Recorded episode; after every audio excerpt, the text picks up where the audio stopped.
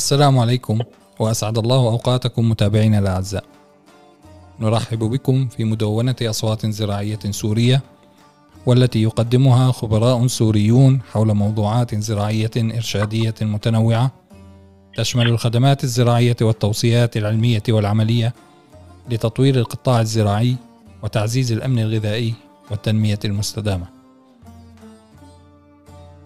أصوات زراعية معكم ولخدمتكم أينما كنتم وفي كل وقت.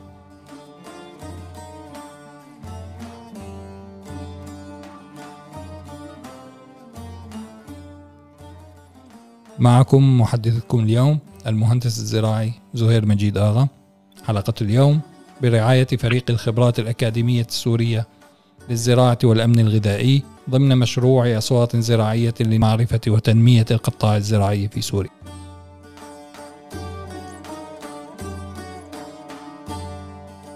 متابعينا الأعزاء انتشرت في السنوات الأخيرة زراعة بعض المحاصيل الرديفة المحاصيل الأساسية المعروفة كالقمح والشعير والقطن.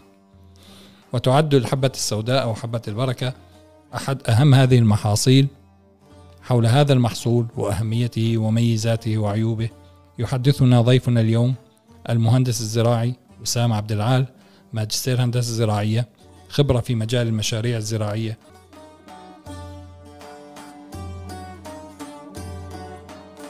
أهلا وسهلا بكم أستاذ وسام حياك الله أستاذ زهير تحياتي لك وللسادة المستمعين وأهلنا المزارعين السوريين الابطال ما شاء الله ما شاء الله مقدمة رائعة وحلقة متفائل إنه تكون من أنجح الحلقات بإذن الله بوجودكم أستاذ وسام إن شاء الله بجهودك يا رب إن شاء الله أستاذ وسام يعني كمداخلة توضيحية ليش أيوة. ليش مشروع المدونات الزراعية؟ آه، ليش هذا المشروع؟ وليش أنت اخترت موضوع الحبة السوداء؟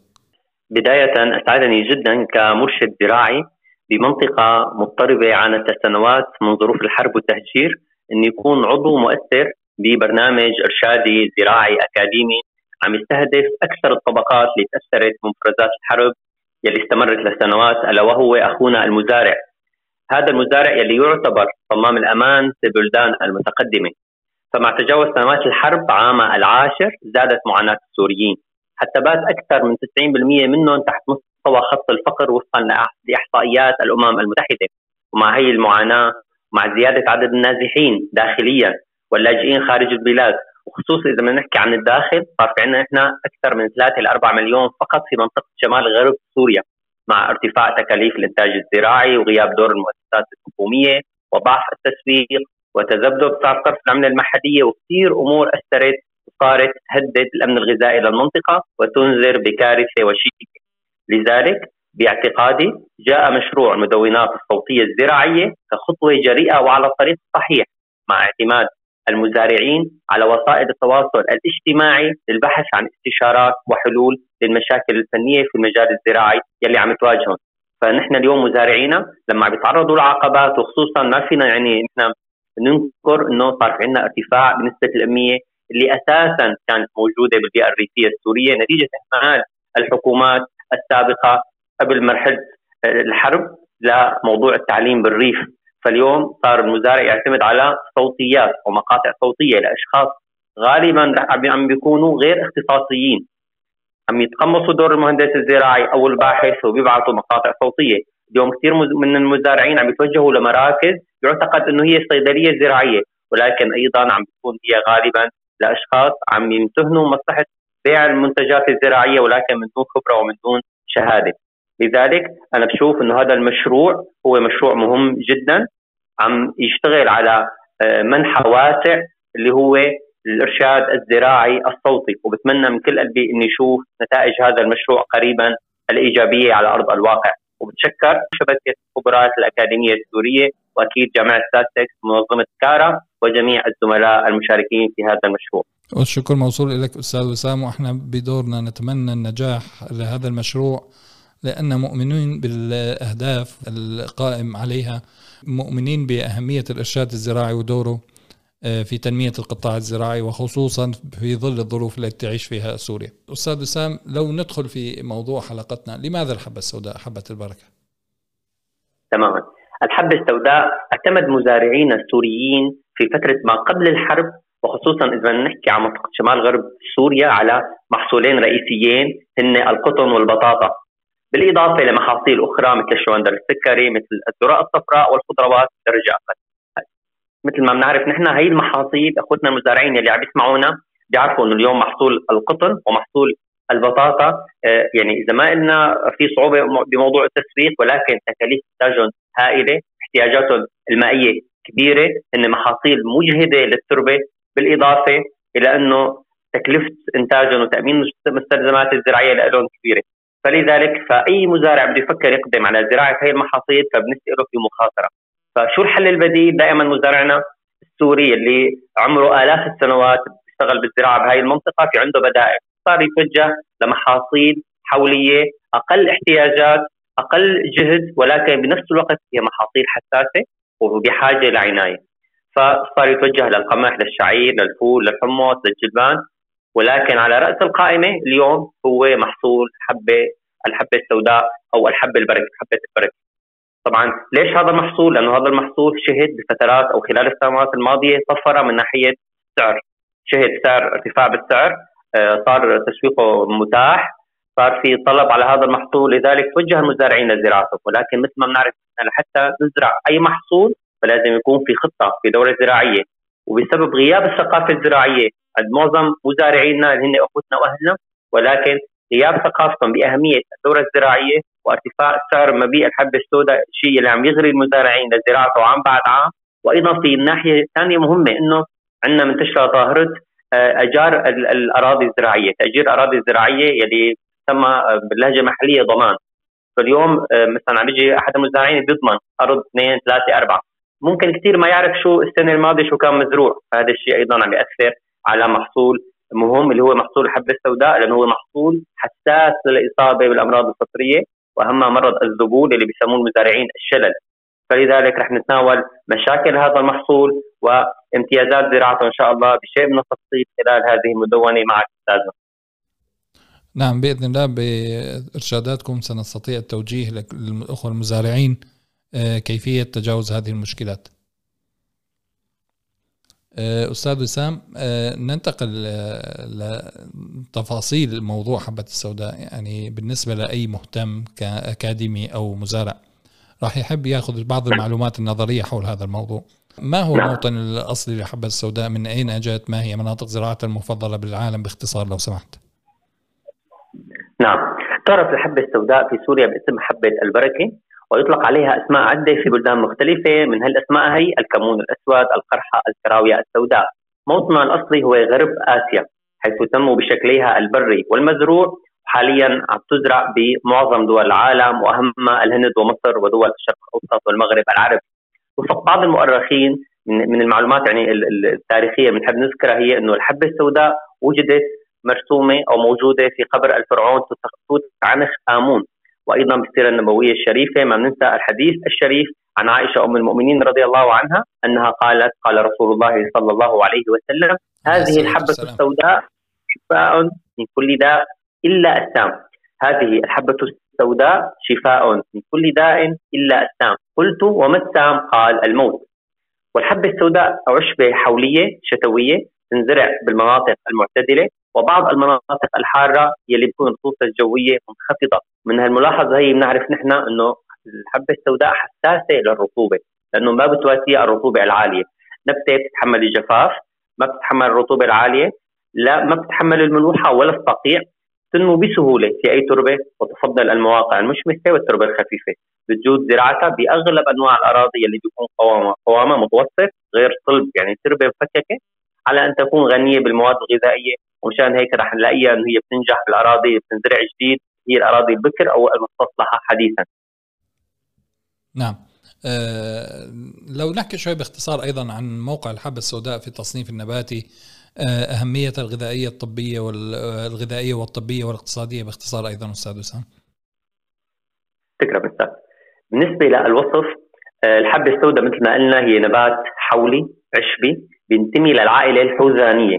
ساقه قائمة بيصل طولها ل 30 سم متفرعة أوراقها متبادلة بسيطة ريشيه أزهارها تحوي خمس فتلات بلون أزرق. كلها رمادي نجمية الشكل مع كؤوس ملونة بيضاء. مرتبطة عند القاعدة ومفصصة عند القمة. التلقيح بالحبة السوداء هو خلطي يتم بواسطة الحشرات وهون ما بننسى نأكد على أخوتنا المزارعين أنه دائما يتعاونوا مع أخوتنا النحالين. في وضع خلايا النحل بموسم الإزهار بيكون في فائدة متبادلة وهذا بنسميه التكامل الزراعي بين النحال وبين الأخ مزارع الحبة السوداء. بالنسبة للبذور فهي سوداء مسننة عم تنتج عم تنضج ضمن ثمرة كبسولية بسموها أخوتنا المزارعين الاجراس تحتوي على خمس حجرات صغيرة الحجم ذات سطح عاري جوفها أبيض زيتي. تشبه بذور البصل ولا رائحه عطرية رائعة ومميزة وإلى مذاق. بالنسبة للأهمية الغذائية والطبية باختصار فتحتوي بذور الحبة السوداء على كمية زيت ثابت 30 ل 35% طبعا الزيت الثابت هو الزيت غير القابل للطيران اللي بيضل موجود إذا تم استخلاصه. وأيضا في عندنا نسبة من الزيت الطيار اللي أهم مركب فيه هو مركب النيجيلون اللي بيدخل كثير من مركبات الأدوية وخاصة أدوية التجميل والأدوية الموجهة للأطفال بنسبة 2 ل 5% كما تحتوي بذور الحبة السوداء على 21% بروتين 35% دهون و34% كربوهيدرات. وعلى غرار كثير من أعشاب التوابل بتفيد بذور الحبة السوداء الجهاز الهضمي. بتخفف ألم المعدة وتشنجاتها تخفف الريح وانتفاخ البطن وإلى كثير من الفوائد بإمكان اخوتنا المزارعين يطلعوا عليها على مواقع آه، مشهورة طبيه ورسمية. في بس بعض المحاذير لابد ننوه عليها. للأشخاص المغرومين باستعمال منتجات الحبة السوداء إذا فينا نقول. من هي المحاذير هو عندما نستخدم زيت الحبة السوداء يجب مراعاة الكميات الطبية المسموح فيها لأنه ممكن يتعرضوا عند استخدامها الزائد لأضرار الجانبيه ممكن مثلا تسبب بذور الحبة السوداء بظهور صفح جلدي. إذا تم تناوله عن طريق الفم أو وضع على الجلد بكميات كبيرة ممكن تتسبب بفترة الحمل بتوقف الرحم على الانقباض. ممكن تعمل على تخفيض مستويات السكر بالدم. عشان هيك بدنا آه، نحاول نتجنب تناول منتجات الحبة السوداء بكميات دائما نحكي عن كميات زائدة إذا كنا مقبلين على عمل على عمل جراحي. أستاذ وسام ذكرتم أثناء حديثكم عن موضوع الدورة الزراعية وأهمية هذه الدورة. طبعا نعم. آه، هذه الدورة هي باعتقادي هي أس المشاكل في آه، قطاع الزراعي في سوريا. فحبذا لو حبذا لو تحكي لنا عن الدورة الزراعية المناسبة لموضوع حبة البركة. الدورة الزراعية أو الدورة المحصولية أو تدوير المحصول. أنا اليوم لما بيكون عندي بالمجال التجاري رأس مال ففي شيء اسمه تدوير رأس المال. فما بالك يعني لما بنحكي نحن عن الأرض مثل ما بنعرف نحن القطاع الزراعي محكوم بالظروف المناخية محكوم بالتغيرات البيئية كثير له متغيرات السعر التصريف التسويق. فإذا بنحكي عن الدوره الزراعية فهي موضوع جدا مهم لأنه هو من أهم العناصر الهامة في زيادة الإنتاج في تحسين خصوبة التربة. لما نحن ندور المحاصيل فعم نعطي للأرض لأرضنا القدرة على استعادة العناصر اللي خسرتها من زراعة المحصول السابق.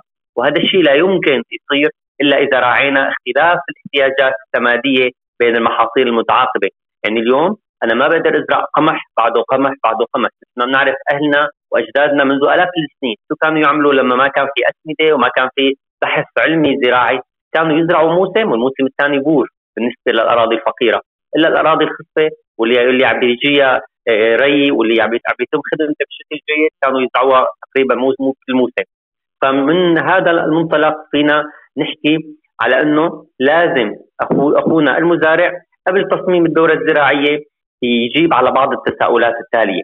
هل توجد فترة زمنية كافية بين المحصول السابق والمحصول اللاحق. بتكفي لخدمة الأرض والزراعة في الموعد المناسب. يعني أنا اليوم زرعت فول قمت الفول شلته من الأرض. بيجي ثاني يوم بزرع بطاطا أو بعد أسبوع بدي أعرف أنا الأرض هل بدها حراسة تشميس إضافة بعض الأسمدة لتحسين خصوبتها هذا الشيء بيتعلق طبعا بطبيعة المحصول المزروع. السؤال الثاني لازم أخونا المزارع يجيب عليه.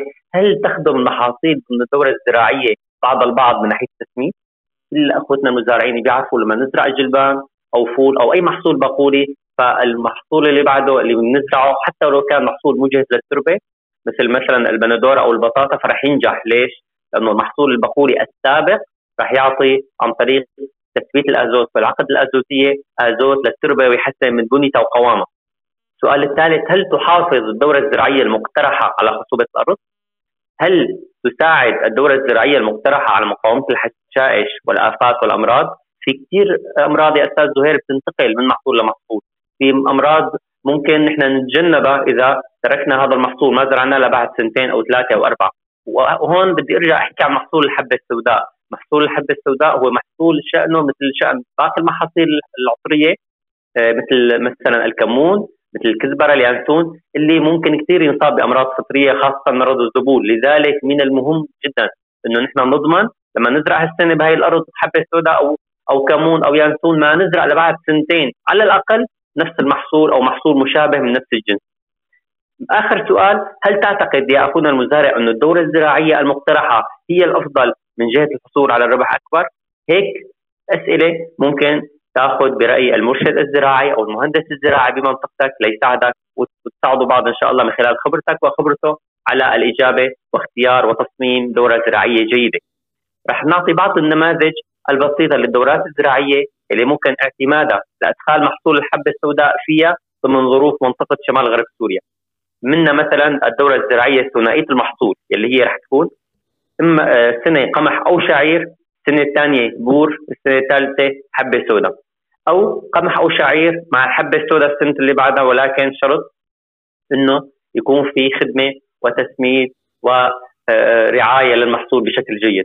في عندنا الدورة الزراعية الثلاثية هي قمح أو شعير محصول بقولي حبة سوداء وبنكرر هي العملية كل ثلاث سنوات، طبعا نحن ما بنحبذ هذا النمط الثنائي أو الثلاثي، الأفضل يكون دورة رباعية ولكن ضمن الظروف المتاحة حاليا في شمال غرب سوريا بسبب قلة مصادر الري ومن هذا المنبر أيضا بحب بشر أهلنا المزارعين في منطقه شمال غرب سوريا ومنطقه سهل الروج خصوصا على انه بعد وصول الكهرباء لهي المنطقة لمناطق تلف حاليا وما حولها فراح يتم إن شاء الله ضخ المياه مياه الري عم نحكي من منطقة عين الزرقاء إلى سهل الروج بالتدريج إن شاء الله وبتكاليف رح تكون إن شاء الله رمزية مقارنة مع تكلفة استجرار المياه عن طريق المزارعين بشكل فردي. نعم نعم بشرة جميلة أستاذ وسام ننتقل لسؤالنا الثاني في حلقة اليوم. حول الظروف البيئية المناسبة للنمو والازدهار لهذا المحصول. طبعا نقصد الحبة السوداء الظروف البيئية الأمثل لهذا المحصول. أهم الظروف البيئية اللي بيحتاجها أي محصول هي الحرارة الرطوبة الضوء والتربة. هي الم... هي تعتبر المصادر اللي بيعتمد عليها النبات بنموه وإزهاره وعقده وإنتاجه. فإذا بدنا نحكي عن الحرارة بتحتاج نباتات الحبه السوداء لطقس. بارد نوعا ما ورطب نوعا ما لتحفيزها على النمو وإنتاج البذور. وبالمقابل بس نمت وكبرت تحتاج لجو معاكس. هو رح يكون حار نسبيا وقليل الرطوبة أيضا. لذلك تزرع حبة البركة ببداية الشتاء إذا أردنا زراعتها من أجل الإنبات.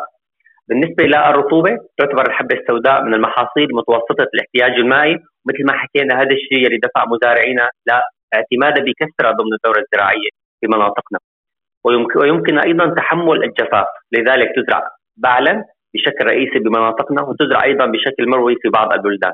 بالنسبة للضوء اللي هو عامل أيضا مهم تحتاج الحبة السوداء إلى السوداء إلى الضوء كباقي المحاصيل وبتفضل المواقع المشمسه ويعتبر الضوء عامل مهم بزياده الإنتاج. بالنسبة للتربة تفضل الحبة السوداء التربة الخفيفة متوسطة القوام وجيدة الصرف. في نقطة كثير مهمة هي حموضه التربة أو بي اتش التربة. وقتنا المزارعين لازم يكونوا سمعانين بمصطلح الحموضة أو التربة قلويه أو من هذا القبيل شيء من هذا القبيل. نسبة الحموضة بالتربة المناسبة للحبة السوداء من 6 ل 7 لما أنا عم أعطي للحبة السوداء كل الخدمات المطلوبة وما بعطي إنتاج أو عم بلاحظ في مشاكل فشيء ضروري لازم أفطن إنه ممكن تكون حموضة التربة غير مناسبة. خصوصي إذا هاي الأرض نفسها عم تظهر فيها المشاكل بشكل يعني متواتر على أكثر من محصول فهي النقطة كمان أيضا ملاحظة بتوقع رح تكون مفيدة لبعض الحالات. آه نعم نقطة مهمة جدا أستاذ وسام وخصوصا أنه عم تظهر المشاكل فعلا. آه طبعا آه مداخلة صغيرة ارتفاع مستوى الحموضة إذا تجاوز من السبعة وما فوق يعني انتقال المرحلة القلوية غالبا عم يصير باستخدام المفرط للأسمدة الكيماوية. آه، صحيح صحيح. فهاي المشاكل ممكن جدا يلاحظها الفلاح ويعجز عن آه، تفسيرها فأحسنت ما شاء الله إلى ممكن نحن نعم. ممكن إن شاء الله نعالج هاي المشكلة باضافه الأسمدة العضوية الطبيعية صحيح. اللي بتكون صحيح. كامل كامله التخمر خالية من بذور الأعشاب خالية من الأمراض والحشرات. نعم. بننزل القلوية إن شاء الله لا بمسافة جيدة بدرجة جيدة. نعم نعم. أحسنت بتوجيه هذه الملاحظة أستاذ وسام. شكرا لك. آه، وأنتقل مباشرة آه، لموضوع مواعيد الزراعة باعتبار إحنا دخلنا في صلب موضوعنا وصار لازم صحيح. نحكي بتفاصيل التفاصيل حول الموضوع فما هو الموعد الأمثل نعم. لزراعة الحبه السوداء وما هي كمية البذار المفضلة على وحدة المساحة نعم. تحياتي أستاذ زهير يختلف موعد زراعة الحبة السوداء باختلاف الإقليم المناخي مثلا عندنا بسوريا ومنطقة شمال غرب سوريا بالتحديد فعم يلجأ المزارع لزراعة الحبة السوداء مع زراعة محصول القمح. إذا عم يشوف إنه في أمطار مبشرة في موسم مطري جيد. لما عم يتأخر هذا المطر فهو عم يتأخر أيضا لشهر كانون الأول. ولكن بشكل يعني إذا بنقول علمي نوعا ما فالأفضل هو شهر كانون أول للزراعة البعليه ان تزامن مع هطول أمطار. وعادة عم بيكون الموعد الأمثل للزراعة البعليه هو من 25 11 ل 15 1 حسب الهطول المطري مثل ما حكينا. وبالنسبة للزراعة المروية اللي هي نادرة بمناطقنا حاليا المناطق المتبقية حاليا بإدلب فهو من 15 11 وحتى 15 12 عم يتراوح معدل البذار إذا بدنا نحكي عن معدل البذار لمحصول الحبه السوداء بين الكيلو ونص والكيلو 75 آه، كيلو غرام للدنم. آه، نحن دائما بننصح بتقليل كمية البذار بالأراضي قليلة الخصوبة يلي بيكون فيها فقر في المادة العضوية. طبعا شو السبب؟ السبب إنه هي بالأساس أرض فقيرة غير قادرة على الأعطاء. فالنباتات رح تصير في بيناتها تنافس شديد على مصادر الغذاء. فكل ما زادت الكثافة رح نحصل على نباتات رفيعة وغله حبية ضعيفة. فمشان هيك بنقلل الكمية لحتى نتيح للنباتات تأخذ حصة كافية من الغذاء. وأيضا بالمقابل بنزيد كمية البذار. بالاراضي بتكون ثقيله اللي بيسموها المزارعين مكدرة بيكون فيها كدر يعني كيف؟ بس نزل المطر عليها ويبس المطر فبنيجي لنهاية آه، فصل الشتاء. بس الأرض فبتصير بشكل طبقة كتيمة. فهي أثناء حراستها شو بتشكل عندنا؟ بتشكل عندنا مثل الحصى الخشنه من الأتربة. يعني طبقات من الأتربة صعب تكسيرها فهي أيضا بيكون فيها درجة الأنباط ضعيفة. فحتى نتغلب على هذا الموضوع بنزيد كمية نحصل على درجة انبات جيدة. طبعا في حل علمي لهذا الموضوع اللي هو حراسة التربة بالسكة صيفا ولأكثر من مرة من أجل الحصول على تربة ناعمة ومفككة وبعدين تسويتها. في مصطلح كمان بدي أحب أشير له إنه هو الأراضي قليلة الكثافة بسموها مزارعين الأراضي الدليلة شعبيا يعني هون وكثير مزارعين جربوا وبيقولوا لنا أثناء الزيارات الميدانية إنه فعلا هي الأراضي الدليلة بتعطي إنتاج أكثر من الأراضي آه، بسموها الابال، الابال أو القبال إنه الأراضي بتكون كثيرة الكثافة، فهو الموضوع ما آه، يعني شيء آه، يعني بدنا نقول عنه إنه شيء رئيسي لا. الأرض الكثيفة خصبة بعطيها حقها بتعطي إنتاج والأرض الضعيفة اللي بتكون كثافتها قليلة بسموها دليله وبتعطي إنتاج الحالتين هي صح. بالأساس نحن بحاجة لتحليل التربة وتطبيق دورة زراعية. إن شاء الله بنحصل على أفضل إنتاج ضمن ال ال الأرض أو الشروط الزراعية المتوفرة، هذا الشيء اللي بنسميه الإدارة المتكاملة المتكاملة. أو اللي بيدخل ضمن الإدارة المتكاملة لمحصول الحبة السوداء. نعم جميل أستاذ وسام أه لو ندخل أيضا بموضوع طرق زراعة الحبة السوداء تكملة للموضوع السابق من أهم طرق زراعة الحبة السوداء هي عندي الزراعة البعلية لأنه هي عم يتم اعتمادها بشكل رئيسي بمنطقة شمال غرب سوريا يلي يعني آه غالبا بتكون تكاليف انتاجها أقل وتعطي يعني موسم أيضا جيد مقارنة بتكاليف والعمليات الزراعية الصعبة للزراعه المروية والالتزام بالمواعيد. إذا بدنا نحكي شوي عن الزراعة البعليه ففينا نقول إنه الحبة السوداء بمنطقة شمال غرب سوريا عم تنزرع بعلا من خلال تجهيز الأرض صيفا، أنا هذا الشيء لاحظته بشكل واسع إنه الأرض اللي عم يتم مثل ما حكينا من شوي حراستها صيفا فلاحه عميقة بالسكة بعدين تنعيمها خريفا بحراستين متعامدتين مع تنقية الحشائش تسليفها وتنعيمها عم تعطي إنتاج رائع عم تعطي موسم جيد جدا. طبعا هذا الشيء بيرتبط فيه درجه خصوبة التربة مثل ما حكينا. ولحتى نتحكم بدرجة خصوبة التربة فينا نتحكم. نعم شلون؟ بنضيف 2 ل 3 متر مكعب سماد بلدي كامل التحلل كامل التحلل ملاحظة هامة جدا. وأيضا 20 ل 25 كيلو غرام سوبر فوسفات. طبعا أستاذ زهير آه تخيل أنت عم تشتغل على الأرض وعم تحرسها وبتنعمها. طبعا أخونا مزارع بيسمعنا هلأ كمان. وبيجي بيقول وجبت بذار نظيف وعقمته نظامي وحطيت له آه مثلا مبيد توبسين أو ريدوميل وللأسف بالأخير صار عندي ذبول أو شلل. طيب نسأله شو اشتغلت شيء ثاني بيقول لك ما ما اشتغلت شيء ثاني بس بعدين بتذكر إنه إيه جبت سماد بلدي خلطته بالصيف عشان أحصل على إنتاج جيد. هل يا ترى هذا السماد كان كامل التحلل؟ هون ممكن يقول لك إيه على ذمة الشخص اللي جاب من عنده السماد. فنحن إذا ما تم ضمان إنه السماد كامل التحلل ما بننصح بإضافته. لأنه وارد جدا السماد يكون بيحوي على أبواغ الفطريات أو البكتيريا اللي بتسبب أمراض للنبات فهي النقطة كمان بدي بدي أرجع أكد عليها أكثر من مرة. نعم نعم طبعا بالنسبة لموضوع نعم. بالنسبة لموضوع الزراعة الفعالية إنه بنضيف ممكن مبيد فطري مثل التوبسين أو البافستين. ممكن نحن أيضا نضيف الكبريت الزراعي اللي بينضاف بقيمة أو بكمية 10 كيلوغرام للدنم آه، أثناء عملية الإضافة هي بنعقم نحن بذور الحبة السوداء عند الزراعة.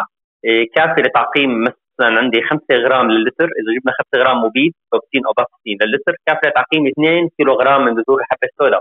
وفق معدل الزراعي اللي أنا برغب فيه. بيتم زراعة حبة سوداء نثرا أو باستخدام دنداره الآلية بمسافة 45 سنتيمتر بين خطوط الزراعة. آه عم لاحظ أنا أيضا بسبب ارتفاع تكاليف الزراعة باستخدام البداره عم بيرجعوا اخوتنا المزارعين للزراعة باليد نسرا هذا الشيء ما ما بيحسوا فيه هلا بس إمتى بيحسوا فيه؟ عند الحصاد. الحصاد لما عم تمشي بالأرض عم بتلاحظ إنه الثمار أو بسموها مزارعين الاجراس عم تكون متفاوتة الارتفاع. فمشان هيك عم يدلل عليهم المسؤول عن الحصاده الاخ اللي عم يحصد وعم بيرفع آه، من مستوى شفرة الحصاده لدرجة إنه ما عم بيحصلوا على أي شيء من التبن فبيقول لهم إنه أنتم محصولكم غير متجانس النمو فمشان هيك الزراعة بأكد على الزراعة بالبداره الآلية. الأرض صح تكلفتها كبيرة لحتى تعطينا موسم ولكن إن شاء الله هي التكلفة مردودة ومستعادة عن طريق زيادة الإنتاج تنظيم النمو. فهي النقطة كمان بحب يعني أكد عليها. وبالتاكيد آه، موضوع استخدام البداره بيوفر كمية البزار بينظم الكثافة النباتية حتى عمق الزراعة بيكون أيضا متجانس النمو بيكون متجانس وبيسهل مثل ما حكينا عملية الحصاد. مع الزراعة بننصح بإضافة سماد آه، متوازن اللي هو NPK ازوت فوسفور بوتاسيوم. بمعدل 10 كيلو على الدنم مثل ما حكينا. ممكن مزارعينا يخلطوه مع البذار ضمن خزان البدارة خصوصي للمساحات الصغيرة. لأنه اليوم بدك تحط انت اثنين يا أستاذ زهير كيلو غرام أو 3 كيلو غرام بيضيع بالبدارة. فبيخلطوه ب 10 كيلو غرام مثلا من الام بي كي بيبدروه لمسافة مثلا لمساحة ثلاث دنومات خمس دنومات اللي هو. فبيحصلوا أيضا على توزيع متجانس للبذور عن طريق هذه الطريقة. بالنسبة للزراعة المروية رح نحكي عنها بعجالة لأنه غير يعني متداولة كثير بمناطقنا ففي عندي أنا زراعة بتكون آه، بالغمر أو بالرش. طبعا ما كثير إحنا بنحب بنحبذ الزراعة بالغمر ولا حتى الرش لأنه بتساعد على نمو الأعشاب وممكن أيضا تساعد على انتشار الأمراض الفطرية اللي بتناسب ظروف الرطبه عشان هيك ننصح دائما وبكل المحاصيل باستخدام الري بالتنقيط دائما تكلفته معه بيوفر بالمياه. بيعطي أيضا تنظيم بوصول الماء لكل النباتات بيقلل من آه، الرطوبه الجويه بين النباتات وبالتالي بيحمي النباتات من الإصابة لاحقا بالأمراض الفطرية وخصوصي لما بنحكي عن الحبه السوداء. اخوتنا المزارعين بيعرفوا شو يعني ارتفاع الرطوبة وانتشار الأمراض الفطرية شو بتعمل بمحصول الحبه السوداء. آه، بتكون المسافات عادة من خطوط الري بالتنقيط 80 سنتيمتر والمسافة بين النقاطه والثانية 30 لل 40 عم يستخدموا مزارعينا شبكات ري 33 آه، هي شبكات يعني بيكون فيها فالات داخلية جيدة جدا وبننصح فيها أيضا. مع ملاحظة إنه لازم نضيف الأسمدة العضوية والكيماوية بشكل أيضا متجانس على جانبي الخرطوم. بتزرع البذور على جانبي الخرطوم بمسافة 20 سم وبيتم ريها مباشرة بعد الزراعة، لما بنحكي عن زراعة مروية معناتها بدنا ننسى شيء اسمه الهطول المطري، عم نعتمد نحن على مياه الري، إن صار هطول مطري جيد جدا وإن ما صار فنحن بالاساسا حددنا موعد الزراعة بناء على وجود الماء لدينا مياه الري، فمشان هيك بس زرعنا بنتم عملية الري مباشرة بعد الزراعة ولمده كافية ثلاث ساعات لاربع ساعات مشان تكون إن شاء الله نضمن حصول إنبات جيد وخلال فترة جيدة إن شاء الله. نعم نعم أه ما بدنا نهمل باقي العمليات الزراعية حبذا لو نتابع فيها بالنسبة للخف والترقية والتعزيق متى نقوم نعم. بهذه العمليات عند زراعة محصول الحبة السوداء؟ بالنسبة لعملية الخف فبتحتاج بذور الحبة السوداء تقريبا 45 يوم حتى تمام الإنبات وبنلاحظ غالبا ظهور نبات واحد أو اثنين بالجوره الوحدة. ولكن إذا لاحظنا ظهور ثلاث نباتات أو أربعة أو أكثر فالأفضل إن إحنا نخفف من عدد النباتات بالجوره الواحدة. سبب حتى نحصل على نبات ساقه عريضة آه، الثمار فيه وفيه تكون أيضا حجمها كبير والحبوب حجمها كبير. حتى ما نحصل على حبوب ناعمة. زيادة الكثافة تعطينا آه، بذور ناعمة جدا. إذا كانت فوق الحد المسموح به فمزارعينا أحيانا بيزيدوا الكثافة النباتية. الأرض بس انحصدت شو بيقولوا المزارع؟ بيقول والله الأرض انسفحت. عمليا هي ما بتكون مسفوحه هي بتكون بسبب زيادة الكثافة النباتية. فننتقل أيضا لموضوع الترقيع. هو بعكس الخف. أنا ما صار عندي إنبات جيد. فزرعت بعد 10 20 30 40 يوم صار في إنبات لاحظت في فراغات بالأرض. إذا هي الفراغات قليلة جدا مساحتها أقل من 5% أو 10% وبشكل متفرق من الأرض فما في داعي لاقوم بأي عملية أما إذا كانت بمساحات جيدة من الربع دونم لنص دونم فما فوق فالأفضل أرجع أنا أحاول ابذرها أما يدويا أو بشكل آه آلي بحيث إني أرجع أستعيد عملية زراعة هي هي المناطق وأستفيد من غلتها لاحقا. بالنسبة لعملية العزيق أو التعشيب بسموها أيضا مزارعينا التعفيش أو العيادة حسب البيئة المنطقة الزراعية فهي عملية هامة جدا جدا جدا. آه، كانوا سابقا أول ما زرعوا هذا المحصول يا أستاذ زهير يقللوا من من أهمية هذه العملية، يعني يقولوا الأعشاب بتموت لحالها غالبا قبل ما تنضج محصول حبة السولا أو قبل ما ينضج بتموت. بس ولكن لما صاروا يشتغلوا بهذا الموضوع بمحصول الحبه السوداء لاحظوا إنه فعلا الإنتاج عم يزيد كثير لما عم بقوم بالتعشيب بمرحلة مبكرة. يعني لما عم نحكي نحن عن مرحلة مبكرة عم نقول لما يوصل طول النبات لل 5 سنتيمتر بس. يعني بين 15 25 شباط تقريبا. العتقه الثانية ممكن نقوم فيها بعد وصول النبات لل 10 سنتيمتر فبين 15 25 آذار تقريبا حسب موعد الزراعة في ملاحظة أيضا إنه ممكن يتطلب محصول الحبه السوداء عتقه ثالثة ما هذا الشيء إمتى؟ لما بتكون الأرض اللي أنا عم بزرع فيها عادة موبوءة بالأعشاب. طبعا كيف بحاول خفف من هذا الموضوع إذا الأرض موبوءة بالأعشاب؟ نرجع نحكي عن الحراسة الصيفية العميقة، عن الحراسة الخريفية أيضا اللي بتساعد بالقضاء على الأعشاب أيضا، هي متعددة الفوائد. كمان نحن ما بننصح بالعزيق المتكرر أكثر من ثلاث مرات مثلا أربع أو خمسة خصوصي بعد موضوع الإزهار وعقد الثمار، ليش؟ لأنه ممكن كثير تتكسر سيقان نباتات الحبة السوداء. يعني بالمختصر أستاذ وسام الأرض والمحصول هو مثل كل شيء في الدنيا. كل ما اعتنيت فيه كل ما قدمت له خدمات أكثر راح يجود عليك بشكل أفضل. تماما. ولكن بشكل منطقي غير مبالغ فيه وأيضا ما يكون قليل لدرجة إنه نحن ما نعطي الأرض أو نتعب عليه. هناك طرفة صارت معي أنا بشكل شخصي عند أحد الأخوة المزارعين. نعم فأنا نبهته إنه الأرض بتحتاج لتعشيب وعزيق قال لا أنا بدي هذا كله راح يطلع تبن وأنا راح أبيعه تبن. وبالتالي هو لا فآخر شيء لا لا كسب محصول ولا كسب تبن. صحيح صحيح. ذكرت أستاذ بمقولة إذا كان الكلام من فضة فالسكوت من ذهب. فحدا بيبدل الذهب بياخذ فضة مكانه. إذا اعتبرنا انه الحبه السوداء هي الذهب والتبن هو الفضة. مع العلم ما في مقارنة يعني. نعم نعم. سبحان الله. يعني أحيانا آه، التفسيرات غير المنطقية المتداولة عند المزارعين وللأسف أحيانا حتى عند بعض المختصين الأكاديميين آه، تؤدي لنتائج كارثية حقيقة يعني. صحيح صحيح. وهذا الشيء يعني نظرا باعتقادي أستاذ زهير إنه صعوبة التقدير الملموس للخسائر إنه أنت عم يجيك محصول أو موسم. طيب جربت تشتغل آه، بممارسات زراعية مغايرة للشيء اللي عم تشتغل عليه وما لقيت إنتاج أفضل؟ ما بده يجرب مو حابب يغير. يعني تعرف التغيير دائما طريقة التغيير صعب شوي صعب على الإنسان بشكل عام. صحيح. فما بالك على مزارع عم يزرع من مئات السنوات. صحيح صحيح. المعلومات قيمة جدا. أشكرك على كل هذه المعلومات وعلى الوقت اللي أعطيتنا إياه من الإجازة تبعك وأتمنى لك أيام سعيدة يا أستاذي. الله يحفظك أستاذ زهير واجبنا دمت بخير. كما نتوجه بالشكر لكم متابعينا والفريق الإداري والتقني لمدونة أصوات زراعية يسعدنا التواصل معكم عبر مواقعنا على الإنترنت. كما نرحب برسائلكم ومقترحاتكم لمواضيع ترونها مهمة لتغطيتها في حلقات قادمة بعون الله. تابعونا في حلقات قادمة أسبوعية. نستودعكم الله ونتمنى لكم مواسم خير وبركة.